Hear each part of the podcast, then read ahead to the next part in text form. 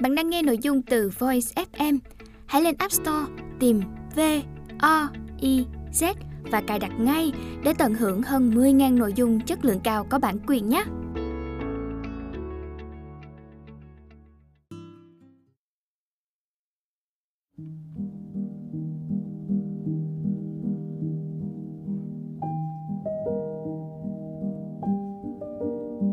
Bạn đang nghe sách nói tại Voice. Mời các bạn lắng nghe quyển sách của cách mạng nền tảng. Tác giả Geoffrey G. Parker, Marshall Paul Austin, Shanghai Paul Chaudhary. Dịch giả Huỳnh Hữu Tài. Đơn vị ủy thác bản quyền Alpha Books. Giọng đọc Nguyễn Quang Khánh.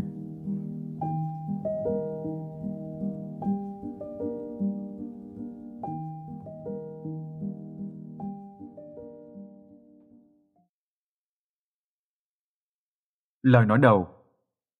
Cuốn sách của cách mạng nền tảng là nỗ lực của chúng tôi nhằm cung cấp những hướng dẫn đầu tiên, rõ ràng, đầy đủ và đáng tin cậy cho một trong những sự phát triển kinh tế xã hội quan trọng nhất của thời đại chúng ta, sự trỗi dậy của nền tảng như một mô hình kinh doanh và mô hình tổ chức. Mô hình nền tảng đã đặt nền móng cho sự thành công của nhiều công ty lớn nhất, phát triển nhanh nhất, đột phá mạnh mẽ nhất, từ Google, Amazon, Microsoft đến Uber, Airbnb và eBay hơn thế nữa, các nền tảng đang làm biến đổi hàng loạt các lĩnh vực kinh tế và xã hội khác, từ chăm sóc sức khỏe và giáo dục đến năng lượng và chính phủ. Cho dù bạn là ai, bạn làm công việc gì, rất có khả năng rằng nền tảng đang thay đổi cuộc sống của bạn, dù bạn là một nhân viên, một người lãnh đạo doanh nghiệp, một chuyên gia, một người tiêu dùng hay một công dân, và nó luôn sẵn sàng để tạo ra những thay đổi lớn hơn trong cuộc sống hàng ngày của bạn trong những năm sắp tới. Trong hai thập kỷ vừa qua, chúng tôi nhận ra rằng các nguồn lực mạnh mẽ về kinh tế xã hội và công nghệ đang chuyển đổi thế giới của chúng ta theo nhiều cách mà rất ít người có thể hiểu rõ về nó.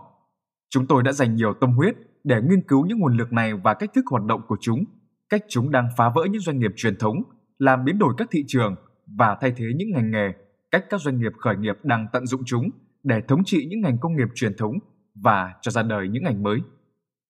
Sau khi nhận ra rằng mô hình kinh doanh nền tảng đang dẫn đầu sự hiện diện của những nguồn lực này, chúng tôi bắt đầu phân chia công việc dựa trên kinh nghiệm về học thuật và kinh nghiệm về tổ chức doanh nghiệp để tiếp cận gần hơn với các công ty, tham gia sâu vào việc tạo ra những doanh nghiệp nền tảng bao gồm Intel, Microsoft, SAP, Thomson Reuters, Intuit, 500 Startups, Hire Group, Telecom Italia và nhiều công ty khác. Chúng tôi sẽ thuật lại những câu chuyện của họ trong cuốn sách này.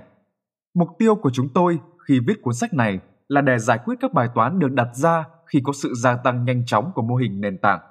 Các bài toán đó bao gồm làm thế nào các doanh nghiệp nền tảng như Uber và Airbnb có thể vận hành để tạo ra sự đột phá và thống trị những ngành công nghiệp truyền thống hàng đầu chỉ trong vài năm kể từ khi chúng xuất hiện.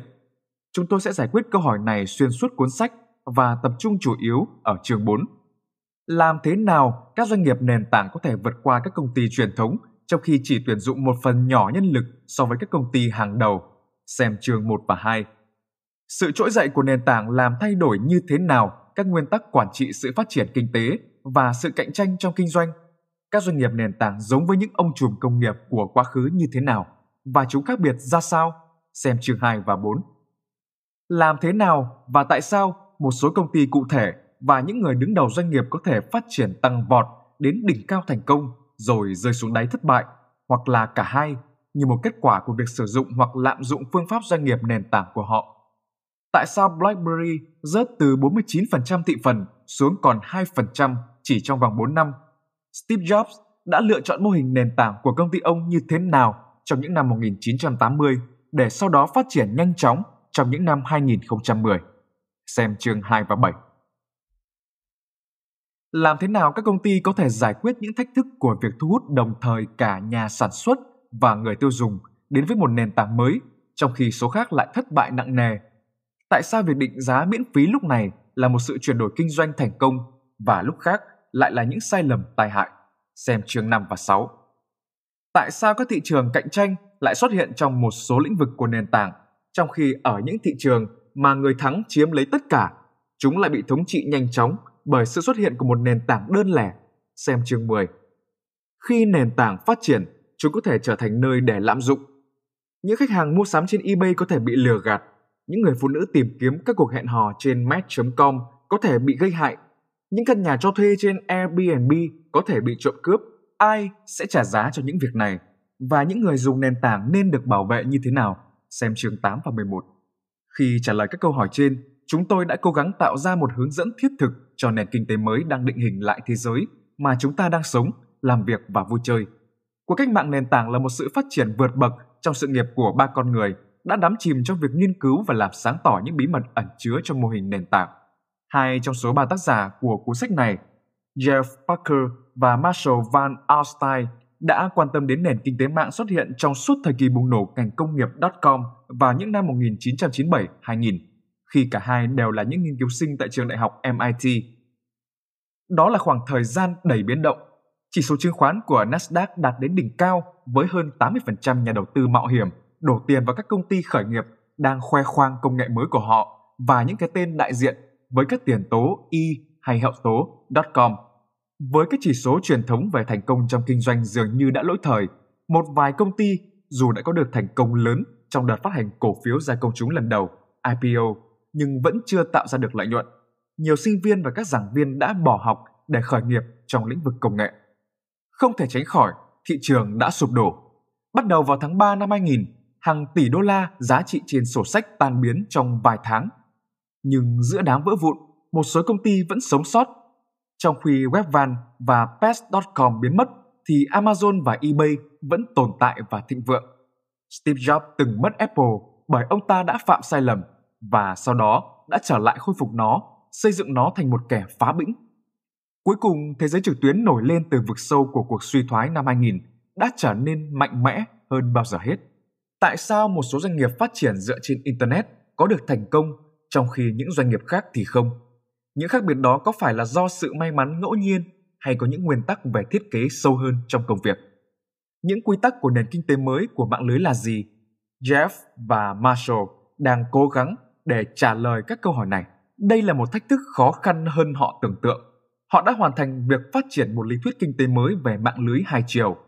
Bài báo của họ trên tạp chí Harvard Business Review có tiêu đề Các chiến lược cho thị trường hai chiều, đồng tác giả với giáo sư của Đại học Harvard có tên Thomas R. Eisenman đã trở thành một trong số những lý thuyết về kinh doanh trên Internet được giảng dạy rộng rãi trong các chương trình MBA khắp thế giới.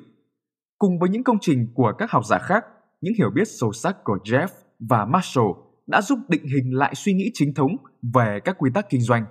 Sau đó, trong chương trình sáng kiến cho kinh tế kỹ thuật số của MIT, họ đã đẩy mạnh công trình nghiên cứu của họ với những công ty như AT&T, Dun Bradstreet, Cisco, IBM, Intel, Jabon, Microsoft, Salesforce, SAP, Thomson Reuters và nhiều công ty khác. Tác giả thứ ba của cuốn sách này là Sangit Chaudhary. Trong suốt thời kỳ bùng nổ dot com của những năm 1990, dù chỉ là một học sinh cấp 3, nhưng ông đã bị thu hút bởi sức mạnh to lớn của mạng Internet. Đặc biệt là sức mạnh tạo ra những mô hình kinh doanh cho phép phát triển và mở rộng nhanh chóng, trong khi làm việc với tư cách như người đứng đầu về đổi mới và dự án mới tại Yahoo và Intuit. Sanget đã bắt đầu đào sâu hơn vào những nhân tố báo hiệu sự thành công hay thất bại của những công ty khởi nghiệp mạng Internet. Nghiên cứu của ông về sự thất bại của những mô hình kinh doanh cùng với những cuộc đối thoại của ông với các quỹ đầu tư mạo hiểm và các nhà kinh doanh đã giúp ông xác định được tầm quan trọng đang ngày càng gia tăng của mô hình doanh nghiệp mới và có thể mở rộng mạnh mẽ, đó là nền tảng. Trong năm 2012, Sanget bắt đầu tập trung toàn thời gian cho những doanh nghiệp nền tảng. Giả thiết của ông là khi thế giới ngày càng được kết nối với nhau, các doanh nghiệp thực hiện tốt hơn việc khai thác sức mạnh của mạng lưới nền tảng sẽ chiến thắng. Sanget đã đưa ra hướng dẫn về những chiến thuật nền tảng đến nhiều công ty trên khắp thế giới, từ những công ty khởi nghiệp đến những công ty trong danh sách Fortune 100 và trang blog nổi tiếng của ông http 2 sực sực platform info đã được giới thiệu trên các phương tiện truyền thông hàng đầu thế giới. Đồng thời, nó cũng đang tạo ra những thay đổi sâu rộng trong các quy tắc chi phối sự thành công và thất bại truyền thống. Chúng tôi hy vọng rằng cuộc cách mạng nền tảng sẽ giúp cho thị trường mới nổi, các tổ chức đứng đầu, nhà quản lý hay những nhà hoạch định chính sách và tham gia vào công việc của người dân một cách hiệu quả trong bối cảnh thế giới mới đầy thử thách. Geoffrey G. Parker, Marshall Van Alstein, Sanget Paul Chandari.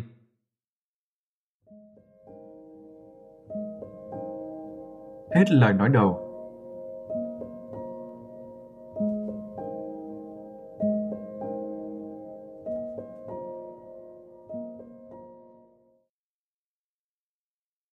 Bạn đang nghe sách nói tại Voice.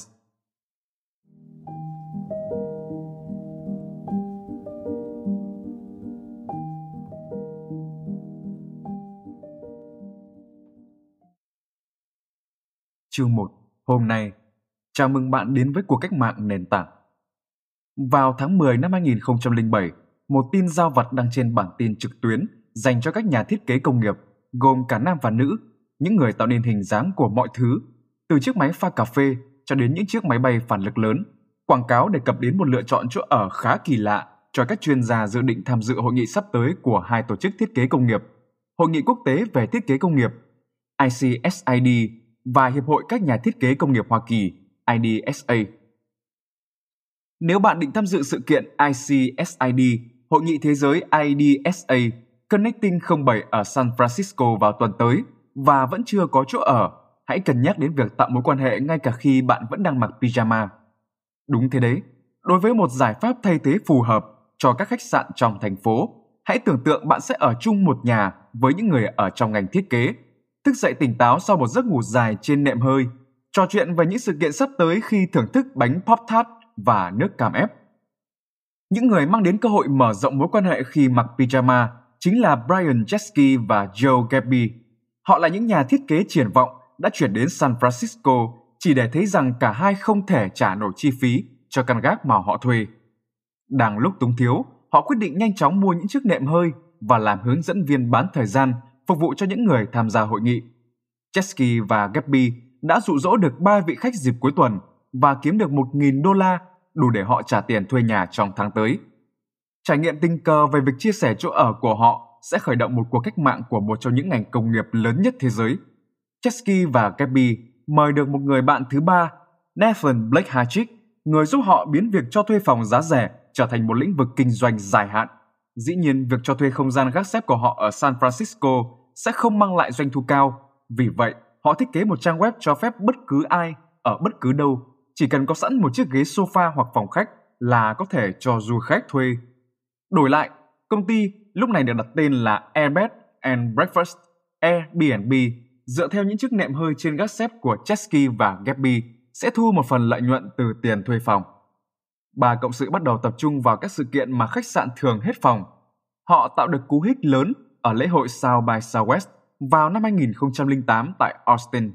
Sau đó, họ nhanh chóng phát hiện ra nhu cầu cho thuê các căn hộ thân thiện, giá cả phải chăng được cung cấp bởi cư dân địa phương tồn tại quanh năm và trên cả nước, thậm chí trên toàn thế giới.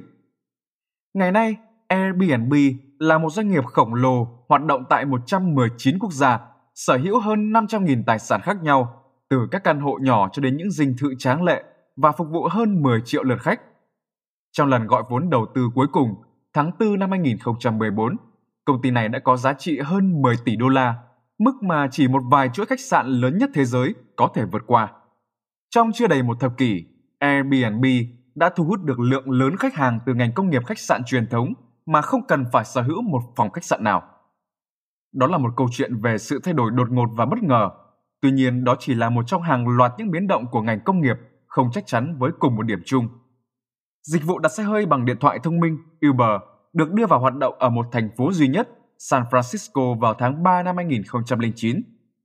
Chưa đầy 5 năm sau, nó được các nhà đầu tư định giá hơn 50 tỷ đô la và sẵn sàng thách thức thậm chí thay thế doanh nghiệp taxi truyền thống ở hơn 200 thành phố trên toàn cầu mà nó hoạt động dù không sở hữu bất kỳ một chiếc xe hơi nào.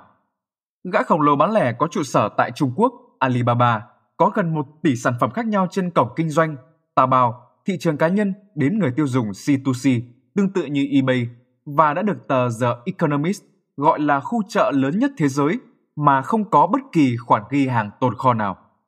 Với hơn 1,5 tỷ lượt đăng ký truy cập thường xuyên để đọc tin tức, xem ảnh, nghe nhạc và xem video, Facebook thu về 14 tỷ đô la doanh thu quảng cáo hàng năm vào năm 2015 và được coi là công ty truyền thông lớn nhất thế giới mà không tự sản xuất bất cứ một sản phẩm truyền thông nào. Làm sao một phân khúc kinh doanh lớn có thể bị xâm chiếm và chinh phục trong vài tháng bởi một công ty mới khởi nghiệp không có bất kỳ nguồn lực thiết yếu nào để sống còn? và hơn nữa lại còn có thể một mình thống trị thị trường. Và tại sao ngày nay điều này xảy ra trong hết lĩnh vực này đến lĩnh vực khác? Câu trả lời là sức mạnh của nền tảng. Mô hình kinh doanh mới sử dụng công nghệ để kết nối con người, tổ chức và tài nguyên trong một hệ sinh thái tương tác, trong đó có thể tạo ra và trao đổi một lượng giá trị đáng kinh ngạc.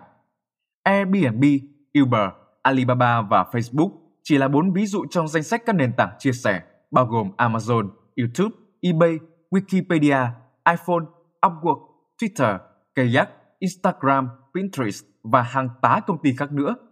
Mỗi một công ty rất khác nhau, tập trung vào một lĩnh vực và thị trường nhất định. Từng ấy công ty đã khai thác được sức mạnh của nền tảng và biến nó thành vùng đất mới của nền kinh tế thế giới. Và đã có những chuyển biến rõ ràng đang hình thành ở đường chân trời của vùng đất ấy. Nền tảng là một khái niệm đơn giản mang tính đột phá, có thể thay đổi hoàn toàn về kinh doanh, nền kinh tế và xã hội nói chung. Như chúng ta biết, thực tế bất kỳ lĩnh vực nào mà trong đó thông tin là một thành phần quan trọng thì đều sẽ trở thành một ứng cử viên tiềm năng cho cuộc cách mạng nền tảng. Lĩnh vực đó không chỉ bao gồm các doanh nghiệp có sản phẩm là thông tin như giáo dục và truyền thông, mà còn bất kỳ doanh nghiệp nào cung cấp thông tin có giá trị về nhu cầu của khách hàng, sự biến động về giá, cung và cầu, xu hướng thị trường, bao gồm hầu hết các doanh nghiệp. Vì vậy không có gì ngạc nhiên khi danh sách các thương hiệu phát triển nhanh nhất thế giới đang ngày càng bị chiếm lĩnh bởi các công ty hoạt động theo mô hình nền tảng. Trên thực tế vào năm 2014, ba trong số các công ty lớn nhất thế giới được định giá trên vốn hóa thị trường. Apple, Google và Microsoft đều là mô hình kinh doanh dựa trên nền tảng. Một trong số đó, Google đã trở thành công ty cổ phần đại chúng vào năm 2004 và một năm khác, Apple gần như đã bị phá sản vài năm trước đó khi nó vẫn chạy theo mô hình kinh doanh khép kín chứ không phải dựa trên nền tảng. Bây giờ, những người khổng lồ hiện thời từ Walmart, Nike đến John Deere, GE hay Disney đều đang cố gắng áp dụng cách tiếp cận nền tảng cho các hoạt động kinh doanh của họ. Ở các mức độ khác nhau, kinh doanh dựa trên nền tảng đang nắm giữ một phần lớn và ngày càng tăng của nền kinh tế ở mọi khu vực trên thế giới. Xem hình 1.1. Hình 1.1. Bắc Mỹ có nhiều công ty nền tảng tạo ra giá trị được đo bằng vốn hóa thị trường hơn bất kỳ khu vực nào trên thế giới. Các công ty nền tảng ở Trung Quốc với thị trường rộng lớn và đồng nhất đang phát triển nhanh chóng. Nền tảng kinh doanh ở châu Âu với thị trường phân mảnh hơn có ít hơn một phần tư giá trị của các công ty tương tự ở Bắc Mỹ và các khu vực đang phát triển của châu Phi và Mỹ Latin không xa phía sau. Nguồn Peter Evans, Trung tâm Doanh nghiệp Toàn cầu. Sức mạnh thay đổi của các nền tảng cũng đang biến đổi cuộc sống của các cá nhân bằng những cách chưa từng có so với vài năm trước đây. Joe Felix là giám đốc điều hành hãng quảng cáo ở New York, người từng rót vốn vào lĩnh vực bất động sản, đã tiến hành đầu tư vào lĩnh vực này. Bằng cách mở lớp dạy về bất động sản trên Skillshare, một nền tảng giáo dục, Joe đã tiếp cận hàng trăm nhà đầu tư trẻ tuổi nhiệt huyết và giúp anh trau dồi kỹ năng thuyết trình, cho phép anh huy động hơn 1 triệu đô la để đầu tư tiền vốn của mình và bỏ nghề kinh doanh quảng cáo. Taran Matharu là sinh viên kinh doanh 22 tuổi sống ở London khi anh quyết định viết một cuốn sách trong cuộc thi tháng viết tiểu thuyết hàng năm.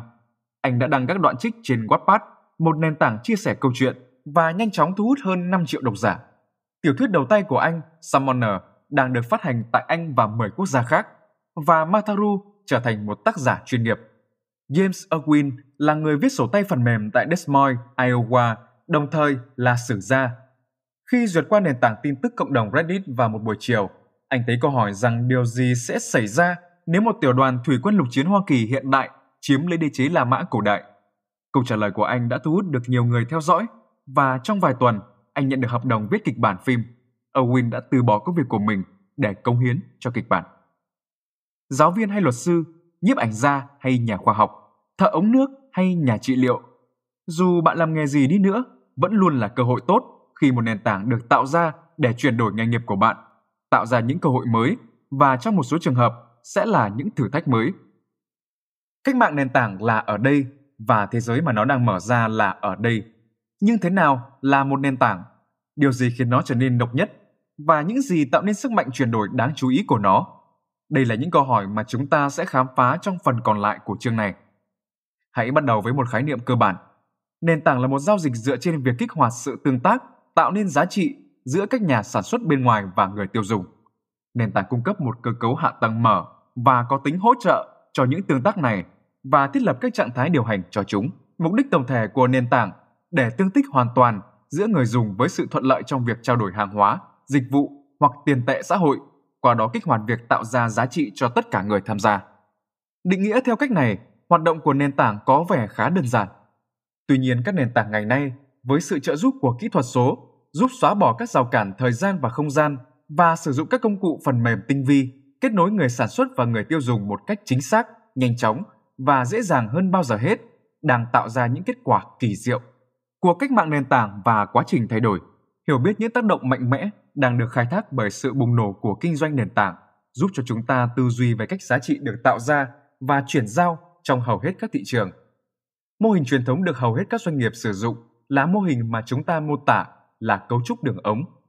Trái ngược với một nền tảng, doanh nghiệp có cấu trúc đường ống sử dụng cách sắp xếp từng bước nhằm tạo ra và chuyển giao giá trị. Với đầu bên này là nhà sản xuất và đầu bên kia là người tiêu dùng. Đầu tiên, công ty thiết kế nên một sản phẩm hoặc dịch vụ, sau đó sản phẩm được sản xuất và chào bán, hoặc một hệ thống được tạo ra để cung cấp dịch vụ.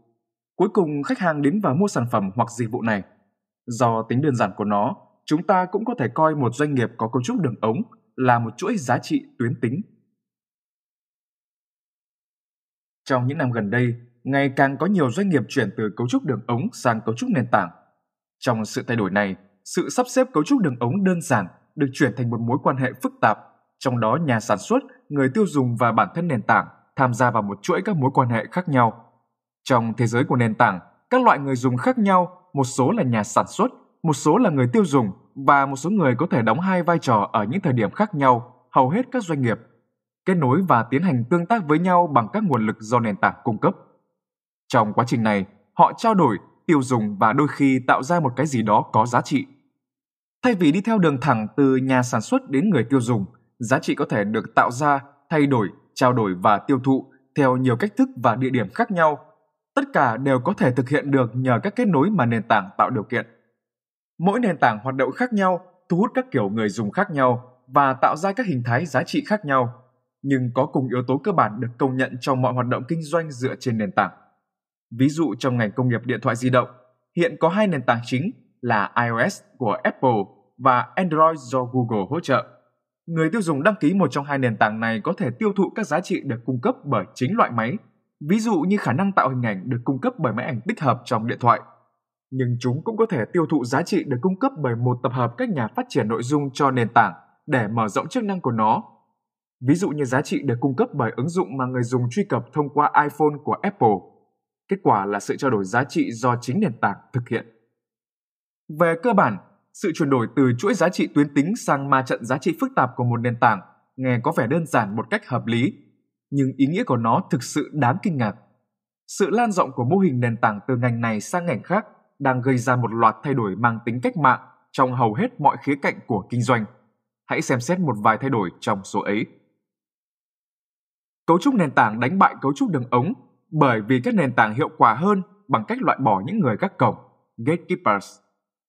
Cho đến gần đây, hầu hết các doanh nghiệp được xây dựng dựa trên sản phẩm được thiết kế và sản xuất ở đầu bên này của đường ống và phân phối đến người tiêu dùng ở đầu bên kia. Chú thích Để dễ hiểu, chúng tôi gọi cả sản phẩm và dịch vụ là sản phẩm. Sự khác biệt chính giữa hai sản phẩm này là sản phẩm là hữu hình, vật chất, trong khi dịch vụ là vô hình và được phân phối thông qua các hoạt động. Trong các doanh nghiệp truyền thống, cả hai đều được điều chỉnh thông qua các chuỗi giá trị, đường ống. Điều này giải thích vì sao chúng tôi gộp cả hai lại với nhau. Tác giả Ngày nay, vẫn còn có rất nhiều doanh nghiệp dựa trên cấu trúc đường ống nhưng khi các doanh nghiệp dựa trên nền tảng đi vào cùng một thị trường, các nền tảng hầu như luôn luôn giành chiến thắng. Một lý do là các cấu trúc đường ống dựa vào những người các cổng không hiệu quả trong việc mang giá trị của nhà sản xuất đến với người tiêu dùng. Trong ngành công nghiệp xuất bản truyền thống, biên tập viên chọn một vài cuốn sách và tác giả trong số hàng nghìn đề nghị và hy vọng những người mà họ chọn sẽ trở nên nổi tiếng. Đó là một quá trình tốn nhiều thời gian, tốn nhiều công lao động chủ yếu dựa vào bản năng và phỏng đoán. Ngược lại, nền tảng Kindle của Amazon cho phép bất kỳ ai xuất bản một cuốn sách dựa vào phản hồi của người tiêu dùng theo thời gian thực để xác định cuốn sách đó sẽ thành công hay thất bại. Hệ thống nền tảng có thể phát triển nhanh hơn và hiệu quả hơn vì những người gác cổng, biên tập viên truyền thống được thay thế bởi các tín hiệu thị trường được cung cấp tự động bởi toàn bộ cộng đồng độc giả. Việc loại bỏ người gác cổng cũng cho phép người tiêu dùng tự do lựa chọn sản phẩm phù hợp với nhu cầu của mình. Mô hình giáo dục đại học truyền thống buộc học sinh và phụ huynh phải trả tiền cho một nhóm bao gồm quản lý, giảng dạy, cơ sở vật chất, nghiên cứu và nhiều hơn nữa. Trong vai trò là người gác cổng, trường đại học có thể yêu cầu sinh viên mua toàn bộ gói sản phẩm vì đó là cách duy nhất để họ có thể nhận được tấm bằng có giá trị ở mức độ được định sẵn. Tuy nhiên, nếu được lựa chọn, nhiều sinh viên sẽ lựa chọn các dịch vụ mà họ muốn. Một khi việc sở hữu giấy chứng nhận thay thế được các nhà tuyển dụng sẵn sàng chấp nhận, các trường đại học sẽ ngày càng khó khăn hơn để duy trì gói sản phẩm cũ. Không có gì đáng ngạc nhiên việc đưa ra giấy chứng nhận thay thế là một trong những mục tiêu chính của các công ty giáo dục dựa trên nền tảng như Coursera. Các công ty tư vấn và các công ty luật cũng kinh doanh chọn gói. Các công ty có thể sẵn sàng trả giá cao cho dịch vụ của các chuyên gia. Để được tiếp cận, họ cũng phải mua các dịch vụ thông qua nhân viên cấp dưới với giá cao. Trong tương lai, các luật sư tài năng nhất và chuyên gia tư vấn có thể làm việc độc lập với công ty và tiến hành giao dịch trên một nền tảng có thể cung cấp dịch vụ hậu mãi và các dịch vụ cấp thấp hơn, được cung cấp bởi công ty luật hoặc công ty tư vấn.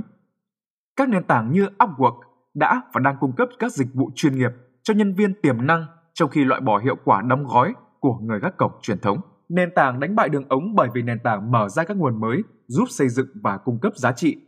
Hãy xem xét cách lĩnh vực khách sạn hoạt động. Sự tăng trưởng đòi hỏi các khách sạn như Hilton hoặc Marriott phải thêm các phòng bổ sung thông qua các thương hiệu hiện tại của họ bằng thủ tục đặt phòng và hệ thống thanh toán phức tạp. Điều này có nghĩa là phải liên tục tìm kiếm trên thị trường bất động sản những khu vực đầy hứa hẹn, đầu tư vào bất động sản hiện có hoặc xây mới và chi tiêu một số tiền lớn để duy trì, nâng cấp, mở rộng và cải tiến. Airbnb, theo một nghĩa nào đó, cũng giống như Hilton hay Marriott. Giống như những khách sạn khổng lồ, nó sử dụng hệ thống báo giá và đặt phòng được thiết kế để khách hàng có thể tìm kiếm, đặt phòng và trả tiền phòng bất cứ khi nào họ cần. Tuy nhiên, Airbnb áp dụng mô hình nền tảng cho việc kinh doanh khách sạn. Airbnb không sở hữu bất kỳ căn phòng nào. Thay vào đó, nó tạo ra và duy trì nền tảng cho phép các cá nhân tham gia cung cấp phòng thuê trực tiếp cho người tiêu dùng. Đổi lại, Airbnb thu về 9 đến 15%, trung bình 11% phí giao dịch cho mỗi phòng thuê được bố trí thông qua các nền tảng. Bài học ở đây là tăng trưởng có thể diễn ra nhanh hơn rất nhiều cho Airbnb hoặc bất kỳ nền tảng đối thủ nào so với một công ty khách sạn truyền thống vì sự tăng trưởng không bị hạn chế bởi khả năng triển khai vốn và quản lý tài sản vật chất. Có thể phải mất nhiều năm để một chuỗi khách sạn lựa chọn và theo đuổi một phân khúc bất động sản mới, thiết kế và xây dựng một khu nghỉ mát mới, rồi tuyển dụng và đào tạo nhân viên. Ngược lại, Airbnb có thể tăng lượng tồn kho của tài sản có thể thông qua việc người dùng đăng ký phòng cho thuê. Do đó, chỉ trong vài năm, Airbnb đã đạt được quy mô và giá trị mà một khách sạn truyền thống ước mơ đạt đến sau vài thập kỷ đầu tư rủi ro và làm việc chăm chỉ. Trong các thị trường dựa trên nền tảng, bản chất nguồn cung sẽ thay đổi. Nguồn cung hiện nay mở ra các tiềm năng khổng lồ và khai thác các khoản đóng góp từ các cộng đồng mà trước đó chỉ đóng vai trò là một nguồn cầu. Trong khi các doanh nghiệp truyền thống nhỏ hẹp vận hành dựa trên hàng tồn kho theo thời gian, nền tảng tổ chức mới vận hành trên không gian hàng tồn kho không phải của chính nó. Nếu Hertz có thể điều một chiếc xe đến sân bay khi máy bay vừa hạ cánh, thì có nghĩa là nó đã vận hành tốt như mong đợi. Nhưng giờ thì Relay Rise còn mượn chiếc xe của một du khách vừa rời đi và cho một du khách mới đến thuê lại. Những ai từng phải trả tiền đậu xe trống giờ đây có thể nhận tiền, gồm cả phí bảo hiểm khi cho phép người khác sử dụng nó. Mọi người đều thỏa mãn, trừ Hertz và các công ty cho thuê xe hơi truyền thống khác. Đài truyền hình xây dựng phòng thu và thuê nhân viên để sản xuất video, còn YouTube điều hành một mô hình kinh doanh hoàn toàn khác, có nhiều người xem hơn bất kỳ đài truyền hình nào và nó sử dụng nội dung do những người xem thực hiện. Mọi người đều thỏa mãn, trừ các mạng lưới truyền hình và các dạp chiếu phim đã từng độc quyền về sản xuất video. Viki tại Singapore đang thử thách chuỗi giá trị truyền thống của phương tiện truyền thông bằng cách sử dụng một cộng đồng dịch giả mở để thêm phụ đề cho các bộ phim châu Á và các vở opera trên TV. Sau đó Viki cấp phép cho các video có phụ đề cho các nhà phân phối ở các quốc gia khác nhau. Như vậy, nền tảng phá vỡ môi trường cạnh tranh truyền thống bằng cách tiết lộ nguồn cung mới cho thị trường. Khách sạn duy trì chi phí cố định phải tự cạnh tranh với các công ty không có chi phí cố định. Điều này đúng với các công ty mới nhờ tiềm lực khổng lồ có thể được đưa ra thị trường thông qua sự hỗ trợ của trung gian nền tảng. Nền kinh tế chia sẻ được xây dựng trên ý tưởng rằng nhiều thứ, chẳng hạn như xe hơi, tàu thuyền và thậm chí cả máy cắt cỏ nằm yên nhàn rỗi trong hầu hết thời gian. Trước sự trỗi dậy của nền tảng, có thể cho mượn một cái gì đó qua lại giữa các thành viên trong gia đình, bạn thân hoặc hàng xóm, nhưng lại khó cho mượn qua lại với một người lạ. Điều này là do niềm tin rằng ngôi nhà của bạn sẽ được trả lại trong tình trạng tốt. Airbnb sẽ không có hư hỏng, Relay Rise hoặc máy cắt cỏ của bạn sẽ được gửi trả, Neighbor Goods. Những nỗ lực cần thiết để xác định uy tín và niềm tin của khách hàng là một ví dụ về chi phí giao dịch cao mà trước đây đã được sử dụng trong trao đổi bằng cách cung cấp các hợp đồng bảo hiểm, mặc định và các hệ thống danh tiếng để khuyến khích hành vi tốt. Các nền tảng nhanh chóng giảm chi phí giao dịch và tạo ra các thị trường mới khi các nhà sản xuất mới bắt đầu đưa ra sản phẩm trong khoảng thời gian đầu. Nền tảng đánh bại đường ống bằng cách sử dụng các công cụ dựa vào dữ liệu để tạo ra vòng lặp phản hồi cộng đồng. Chúng ta đã thấy nền tảng Kindle dựa vào những phản ứng từ cộng đồng độc giả để xác định cuốn sách nào sẽ được đọc rộng rãi và cuốn nào sẽ không được đón nhận. Nền tảng của các loại hình khác cũng phụ thuộc vào các vòng phản hồi tương tự. Nền tảng của Airbnb và YouTube sử dụng các vòng phản hồi như vậy để cạnh tranh với các khách sạn truyền thống và các kênh truyền hình. Vì vậy, các nền tảng này thu thập các tín hiệu cộng đồng về chất lượng nội dung trong trường hợp của YouTube, hoặc danh tiếng của các nhà cung cấp dịch vụ như Airbnb. Các tương tác thị trường tiếp theo ngày càng trở nên hiệu quả. Thông tin phản hồi từ người tiêu dùng khác giúp bạn dễ dàng tìm kiếm video hoặc tài sản cho thuê phù hợp với nhu cầu của bạn. Các sản phẩm nhận được phản hồi tiêu cực từ cộng đồng thường đến từ những nền tảng hoàn hảo. Ngược lại, các công ty dựa trên đường ống truyền thống phụ thuộc vào cơ chế kiểm soát, biên tập viên, giám đốc, giám sát để đảm bảo chất lượng và tạo ra tương tác thị trường. Những cơ chế kiểm soát này rất tốn kém và không hiệu quả để phát triển theo quy mô. Thành công của Wikipedia chứng tỏ rằng các nền tảng có thể thúc đẩy phản hồi của cộng đồng để thay thế cho chuỗi cung ứng truyền thống. Điển hình như bách khoa toàn thư Britannica đã được tạo ra thông qua chuỗi cung ứng tập trung gồm các chuyên gia, nhà văn và biên tập viên với chi phí thấp, phức tạp và khó kiểm soát. Sử dụng mô hình nền tảng, Wikipedia đã xây dựng một nguồn thông tin tương đương với bách khoa toàn thư Britannica về chất lượng và quy mô bằng cách thúc đẩy một cộng đồng đóng góp từ bên ngoài phát triển và kiểm soát nội dung. Nền tảng làm đảo ngược cả công ty. Vì vậy cộng đồng người sử dụng mới chính là người tạo ra phần lớn giá trị của một nền tảng. Thế nên doanh nghiệp nền tảng cần phải chú ý chuyển sự tập trung từ các hoạt động bên trong sang các hoạt động bên ngoài. Lúc này chức năng của công ty đã bị đảo ngược, tức là sẽ chuyển các hoạt động từ trong ra ngoài với các chức năng từ marketing cho đến công nghệ thông tin, đến vận hành, đến chiến lược, tất cả ngày càng tập trung vào nhân tố con người, tài nguyên và những chức năng khác tồn tại bên ngoài doanh nghiệp, bổ sung hoặc thay thế cho những chức năng tồn tại bên trong một doanh nghiệp truyền thống.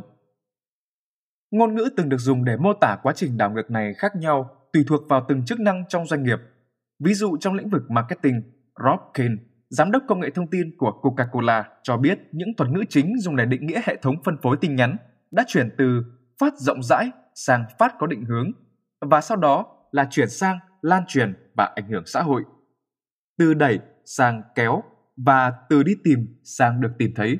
Tất cả những thay đổi về mặt thuật ngữ phản ánh một thực tế rằng trước kia các thông điệp quảng cáo được chính công ty và các đại lý quảng cáo truyền đi, còn bây giờ thì chính những người tiêu dùng sẽ làm điều đó. Điều này phản ánh bản chất đảo ngược của truyền thông trong một thế giới do nền tảng thống trị.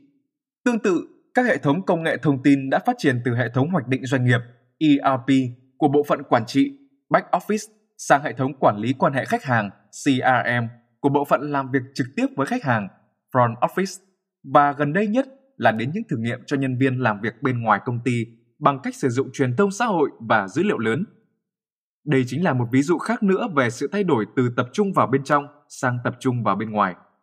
Về mặt tài chính, chuyển trọng tâm từ giá trị cổ đông và dòng tiền chiết khấu từ tài sản thuộc sở hữu công ty sang giá trị của bên liên quan và vai trò của các tương tác diễn ra bên ngoài công ty. Quản trị vận hành cũng được chuyển từ tối ưu hóa hệ thống chuỗi cung ứng và kiểm kê của công ty sang quản lý tài sản bên ngoài tầm kiểm soát trực tiếp của công ty.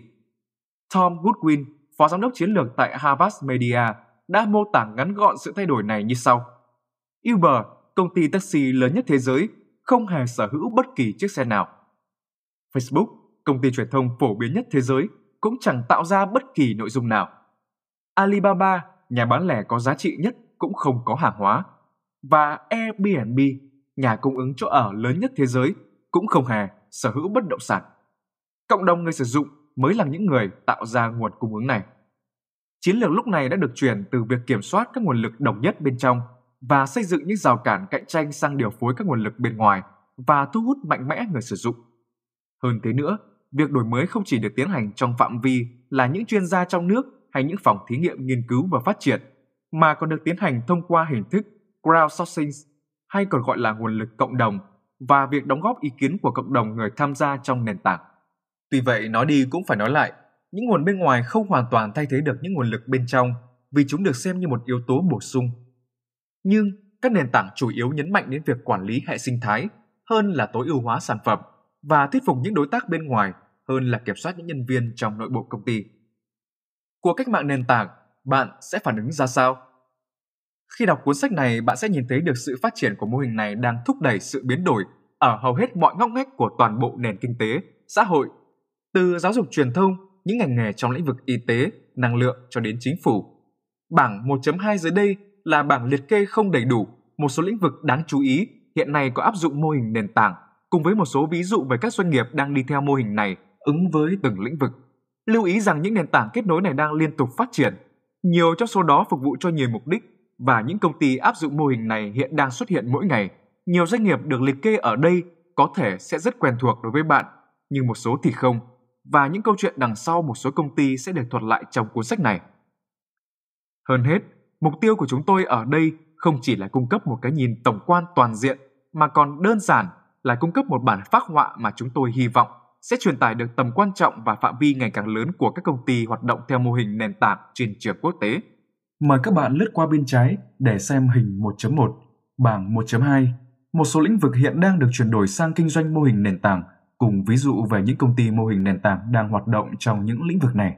Bảng 1.2 cũng cho thấy số lượng những doanh nghiệp đi theo mô hình này khá đa dạng. Thoạt nhìn thì dường như không có nhiều điểm chung giữa các công ty như Twitter và General Electric, Xbox và Chip Advisor, Instagram và John Dreary. Tuy nhiên, tất cả những doanh nghiệp này đều đang hoạt động theo mô hình nền tảng. Tất cả đều tồn tại để tạo ra sự kết hợp và tạo điều kiện thuận lợi cho các mối tương tác giữa các nhà sản xuất và người tiêu dùng, bất kể hàng hóa được trao đổi là gì. Sự gia tăng của mô hình nền tảng dẫn đến hầu hết các hoạt động quản lý kinh doanh truyền thống, bao gồm chiến lược, vận hành marketing, sản xuất, nghiên cứu và phát triển, nguồn nhân lực đều đang trong tình trạng biến đổi. Chúng ta đang rơi vào thời kỳ mất cân bằng, ảnh hưởng đến mọi công ty và cá nhân nhà lãnh đạo doanh nghiệp. Sự xuất hiện của nền tảng trên thế giới là nguyên nhân chính lý giải cho tình trạng này. Do đó, việc thành thạo mô hình nền tảng đã trở thành một yêu cầu thiết yếu đối với lãnh đạo doanh nghiệp. Tuy nhiên, hầu hết mọi người, bao gồm nhiều nhà lãnh đạo doanh nghiệp, vẫn phải vật lộn để có thể hiểu được mô hình này. Trong những chương tiếp theo, chúng tôi sẽ cung cấp một sự chỉ dẫn toàn diện về mô hình kinh doanh nền tảng và tác động ngày càng lớn của nó trên mọi lĩnh vực của nền kinh tế. Những hiểu biết sâu sắc mà chúng tôi sẽ chia sẻ dựa trên những nghiên cứu cũng như kinh nghiệm khi chúng tôi làm cố vấn cho những công ty nền tảng lớn nhỏ trong nhiều lĩnh vực và các tổ chức phi lợi nhuận tại các quốc gia trên thế giới. Qua đó bạn sẽ học được chính xác cách thức hoạt động của nền tảng là như thế nào, những cấu trúc khác nhau cũng như những hình thức tạo ra giá trị và phạm vi phục vụ người sử dụng gần như là vô hạn của chúng. Nếu bạn có hứng thú với việc xây dựng cho chính mình một doanh nghiệp theo mô hình nền tảng hay mong muốn tận dụng sức mạnh của nền tảng để điều chỉnh một số tổ chức hiện tại, thì cuốn sách này sẽ đóng vai trò như một cuốn cẩm nang giúp bạn thoát khỏi những mối rắc rối trong thiết kế, xây dựng, quản lý, điều hành và phát triển một nền tảng thành công. Và nếu việc vận hành một doanh nghiệp nền tảng không dành cho bạn, bạn sẽ học được cách làm thế nào mà sự phát triển của nền tảng có thể ảnh hưởng đến bạn như một doanh nhân, một chuyên gia, một người tiêu dùng và một công dân và cách làm thế nào để bạn có thể tham gia vui vẻ và có lợi nhuận trong nền kinh tế do nền tảng thống trị. Dù cho bạn đóng vai trò gì trong nền kinh tế đang thay đổi chóng mặt hiện nay, thì ngay bây giờ là lúc bạn cần nắm vững những nguyên tắc trong thế giới nền tảng. Mở sách ra và chúng tôi sẽ giúp bạn làm điều đó.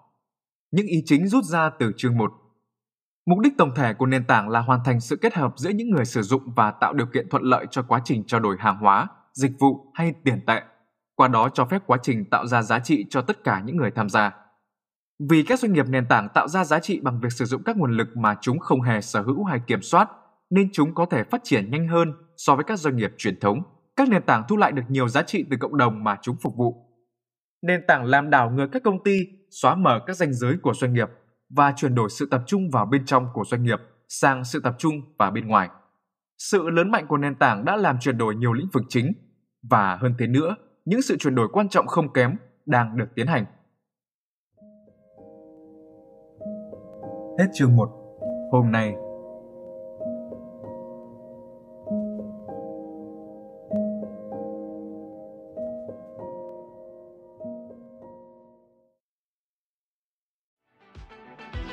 Voi FM Ứng dụng sách nói chất lượng cao. Kho sách nói lớn nhất Việt Nam. Từ các tác giả sách bán chạy nhất Cùng nhiều thể loại nội dung khác. Podcast, sách tóm tắt, truyện thiếu nhi, thiên và ngủ.